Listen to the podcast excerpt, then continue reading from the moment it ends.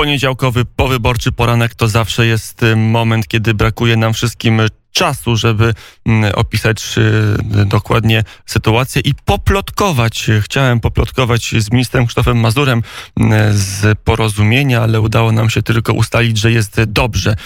Pan minister na antenie Radia Wnet, dzień dobry. Dzień dobry. To rozwijmy to jest dobrze. Dlaczego jest dobrze, a dlaczego nie jest źle? Dobrze, dlatego że też te późniejsze y, dane, które przyszły, ten late poll y, Krzesowski, y, mówi o tym, że przewaga Andrzeja Dudy nad Rafałem Trzaskowskim wynosi około 12 punktów, 12-13 punktów procentowych. To jest chyba dość dobry prognostyk przed drugą turą. No, były okrzyki pierwsza tura, były przewidywania 44%, 45% to jest szansa e, na zwycięstwo mniej. E, to już by wskazywało, że będzie o to zwycięstwo dla Andrzeja Dudy e, trudno. Przez chwilę były takie obawy w obazie rządzącym, że to będzie 40%, mamy 40 kilka procent, ale czy, czy wystarczy? To jest taka przewaga, żeby no, mieć taką realną szansę na triumf w drugiej turze, panie doktorze?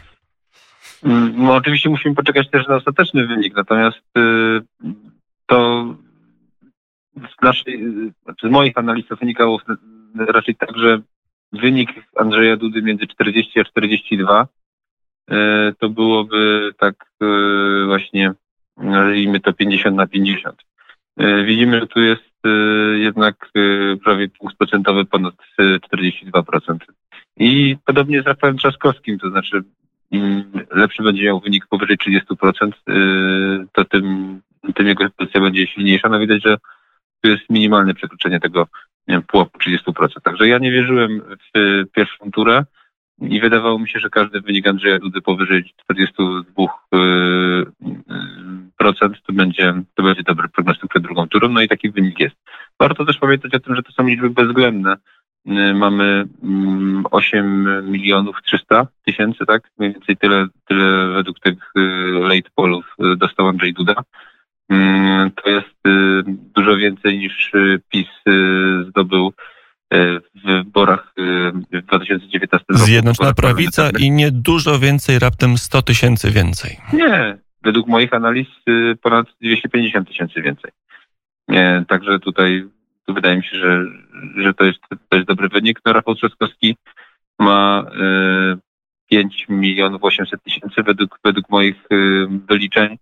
No także to on będzie musiał szukać tych, y, tych 3 milionów głosów, żeby, y, żeby wygrać w drugiej turze. No a Andrzejowi Dudzie wystarczy, tutaj oczywiście w cudzysłowie wystarczy 900 tysięcy ekstra głosów, żeby, żeby wygrać. Także widać, widać wyraźnie, że to Andrzej Duda dzisiaj musi E, wykonać e, mnie, mniejszą liczbę osób musi przekonać e, przed drugą turą, żeby wygrać. Mm, to może nie marnujmy czasu na tak proste rzeczy jak liczby, to zostawmy prostym politologom. Skoro mamy przy telefonie Krzysztofa Mazura, to zajmijmy się tą warstwą meta, tą warstwą ponad, panie doktorze, panie ministrze, jakie będą osie sporów tej kampanii. One już się trochę zarysowały, ale jak powinien je dookreślać w te przez te niecałe dwa tygodnie Andrzej Duda, aby wygrać?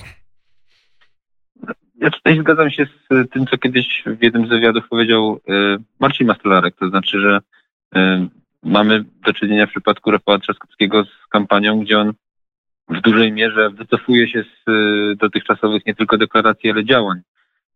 To znaczy wycofuje się z agendy światopoglądowej, chociaż jako prezydent Warszawy podpisał kartę LGBT wycofuje się z decyzji w sprawie migrantów, chociaż e, był za ich relokacją, wycofuje się z krytyki 500+, chociaż e, taką krytykę kiedyś wygłaszał. E, jest, nawiązuje do dziedzictwa Lecha Kaczyńskiego, chociaż no, był w platformie, która bardzo aktywnie walczyła z prezydentem Lechem Kaczyńskim. Mastelarek to tak dość ironicznie spuentował, że jeżeli będzie dłużej trwała kampania, to mm, Trzaskowskiemu nie pozostanie nic innego, jak złożyć deklarację do PiSu.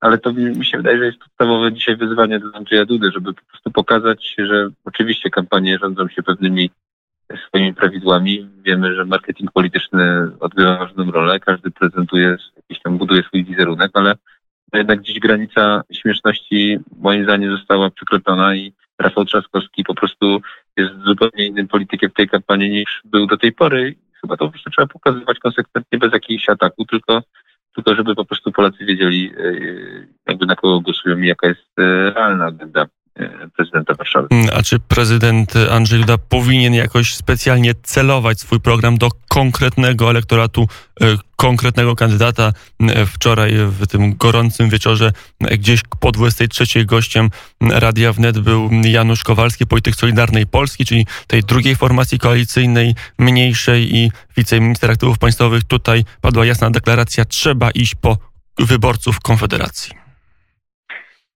To znaczy, Myślę, że wyborcy Konfederacji, przynajmniej tak budował przekaz y, mm, Krzysztof Bosak, y, oczekują pewnej wiarygodności, oczekują pewnej, y, pewnej ideowości. Bosak często mówił o tym, że reprezentuje ideową prawicę.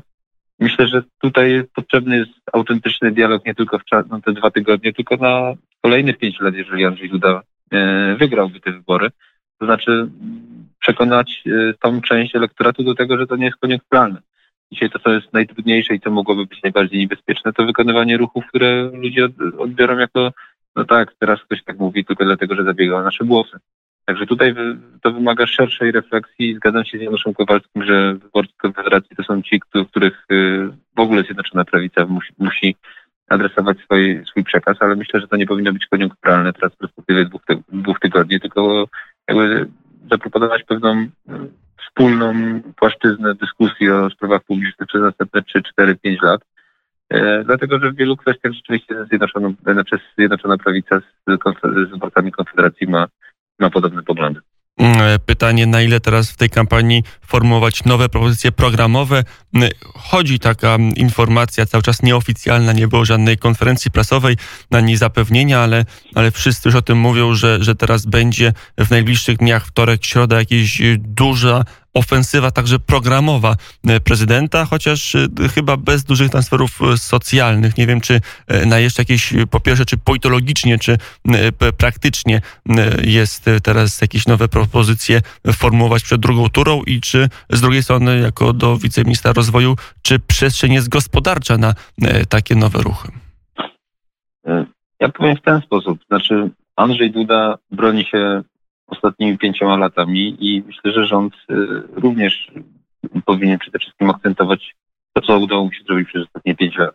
Mam zarówno na myśli te rzeczy długoterminowe, jak i, jak i te ostatnie miesiące, walka z pandemią, tarcze finansowe, antykryzysowe. To są rzeczy, które budują wiarygodność. Na pewno, tak jak powiedziałem, wyborcy są wyczuleni na tym, że tuż y, przed wyborami w ostatnim momencie nagle ktoś y, prawda, rzuca jakieś hasła, które są niewiarygodne. Dlatego przede wszystkim ja zachęcam do tego, żeby nie traktować tych ostatnich dwóch tygodni jako coś, co musimy po prostu zupełnie wyjątkowo pokazać się z zupełnie wyjątkowej strony, ponieważ wyborcy znają Andrzeja Dudy, znają jego osiągnięcia, znają e, osiągnięcia Zjednoczonej Prawicy i to przede wszystkim powinien być główny komunikat. Natomiast równolegle rzeczywiście, trochę bez względu na kampanię, my przecież cały czas pracujemy nad tym, co nazywa się tym pakietem e, odbudowy i bardzo dobrze, że Andrzej Duda, tak jak był przez ostatnie pięć lat, jest aktywny w tym i w komunikowaniu i w opracowywaniu tych rozwiązań. Także ja bym tego nie wiązał, może tej ofensywy programowej tylko i wyłącznie z kampanią. To jest po prostu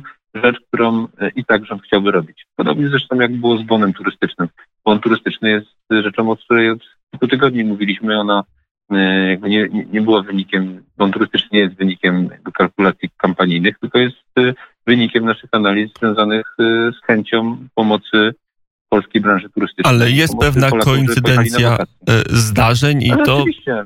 Jak rozumiem, ten bon turystyczny może się objawić fizycznie przed drugą turą na przykład. Oczywiście, natomiast to, że politycy wykorzystują koincydencje i wykorzystują do komunikowania jakichś rozwiązań w kampanii, no to, to jest chyba nasz zawód. Na tym polega to, to, to nasza praca.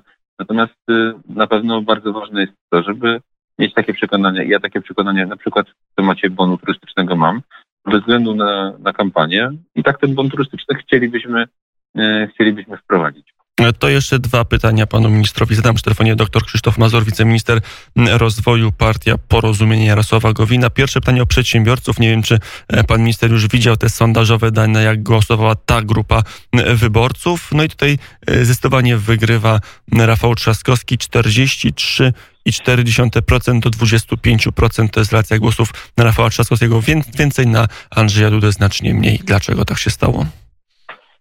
No, po pierwsze musimy się przyjrzeć e, i to mnie też zainteresowało, w jaki sposób tu jest zdefiniowany przedsiębiorca, dlatego że pamiętajmy, że mamy w Polsce taką sytuację, że bardzo wiele osób jest zmuszonych do tego, żeby prowadzić e, działalność gospodarczą i po prostu pracując w jednej firmie wystawiali co miesiąc faktury i nie wiem na ile oni byli potraktowani w tym badaniu jako przedsiębiorcy. Bo jeśli byli, to, to jest trochę inna grupa. Jeśli to są przedsiębiorcy, którzy zatrudniają przynajmniej jedną osobę, to jest zupełnie inna grupa. Więc tutaj jakby takie metodologiczne też mam pytanie, muszę się temu bliżej przyjrzeć.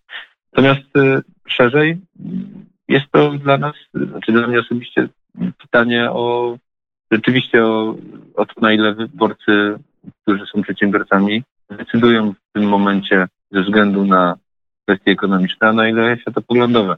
E, rozumiem, że część przedsiębiorców może mieć bardziej liberalne poglądy i stąd wybór Trzaskowskiego. Natomiast zastanawiam się, na ile rzeczywiście ten głos oznacza krytykę działań rządu, bo ra, raczej w ostatnich miesiącach miałem e, sygnały ze Związku Pracodawców Polskich i z, e, z szeregu innych organizacji zrzeszających pracodawców, że przedsiębiorcy są zadowoleni z tej polityki, którą proponujemy na czas COVID-u. Więc to byłoby zaskakujące, skąd, skąd ta rozbieżność. I ostatnie pytanie o pana partyjnego szefa Jarosława Gowina e, w piątek. Wiedziałem, panie redaktorze, że nie, nie, nie ten, e, nie, nie będzie sobie pan nie pozwolić na, na pytanie na ten temat. E, oczywiście zna pan minister mnie całkiem nieźle. E, jak pan ocenia zaangażowanie pana e, byłego wicepremiera Jarosława Gowina w tą kampanię? Ten cytat na wywiad na ostatniej prostej, że, że to nie są bardzo ważne wybory, że to świat się nie zakończy. Reakcja polityków Prawa i Sprawiedliwości pełna niechęci, otwartej wrogości do Jarosława Gowina. To da się jeszcze posklejać? Myślę, że to, to na końcówce kampanii najważniejsza jest mobilizacja, pełna mobilizacja i myślę, że to jest y, y, tego typu y, gdzieś tam publicznie ujawniane dyskusje nikomu nie służą. Dlatego ja w tej kampanii koncentrowałem się na tym, żeby nie tylko ja, jest tutaj szereg osób, które koncentrują się na tym, żeby jak najbardziej pomagać prezydentowi i żeby w jakiś sposób ten wynik był jak najlepszy. Myślę, że teraz przed drugą turą te dwa tygodnie również będą bardzo intensywne i na tym się skupiamy dzisiaj. A Jarosław ja, Gowin jeszcze się... Dla mnie, sprawa jest, dla mnie sprawa jest oczywista. Dzisiaj zwycięstwo, e, dzisiaj zwycięstwo Rafała Trzaskowskiego byłoby ogromnym problemem dla e, tych reform, które chce prowadzić rząd. Byłoby ogromnym, ogromną blokadą. Ja przypomnę, że prezydent ma tak naprawdę w polskim e, ustroju taką dziwną sytuację, ponieważ ma ogromny mandat społeczny, jest z wyborów bezpośrednich ale ma tak naprawdę bardzo ograniczoną możliwość kreowania własnej polityki, tylko ogromną, ogromną siłę destrukcyjną w formie weta. Jeżeli prezydent chce, może tak naprawdę wetować wszystkie ustawy wychodzące z większości parlamentarnej. Poza budżetową. Tak, zatem prezydent, który, który miałby, miałby dzisiaj chęć e, wkładania kija w szprychy e, ten będzie mógł to robić. Dlatego tutaj zupełnie bym tego nie. Wydaje mi się, że rola jest ogromna prezydenta i dlatego tak mocno się mobilizujemy, żeby w drugiej turze wygrał Andrzej Duda. Jarosław Gowin porusza się jeszcze w logice koalicji rządzącej, czy jest poza tą koalicją? Myślę, że panie redaktorze, to też są zdania, które potem wywołują dużo emocji. Publicyści zajmują się komentowaniem kontekstu tych zdań proszę mi to zostawić, znaczy proszę mnie zwolnić z tego obowiązku. Ja, jak powiedziałem, widzę ogromne zaangażowanie po stronie porozumienia w tę kampanię i mam nadzieję, że, że Andrzej Duda wygra. A ja mam nadzieję, że mimo tak niewygodnych i nietaktownych pytań, to nie była ostatnia rozmowa z doktorem Krzysztofem Mazurem i na antenie i poza anteną. Panie ministrze, dziękuję bardzo za rozmowę. Zawsze z przyjemnością y, przyjmuję Państwa zaproszenie. E, I z tego się cieszymy. Do usłyszenia. 8.87 na zegarach. Jeszcze jeden gość e, miał się stawić, e, ale chyba na to czasu już nie, nam nie starczy. Tutaj stawiamy kropkę w poranku wnet. Dziękuję Janowi Oleńskiemu za wydawanie całej redakcji, za przygotowanie dźwięków, Dariuszowi Konkolowi za realizację, a już za chwilę wiadomości.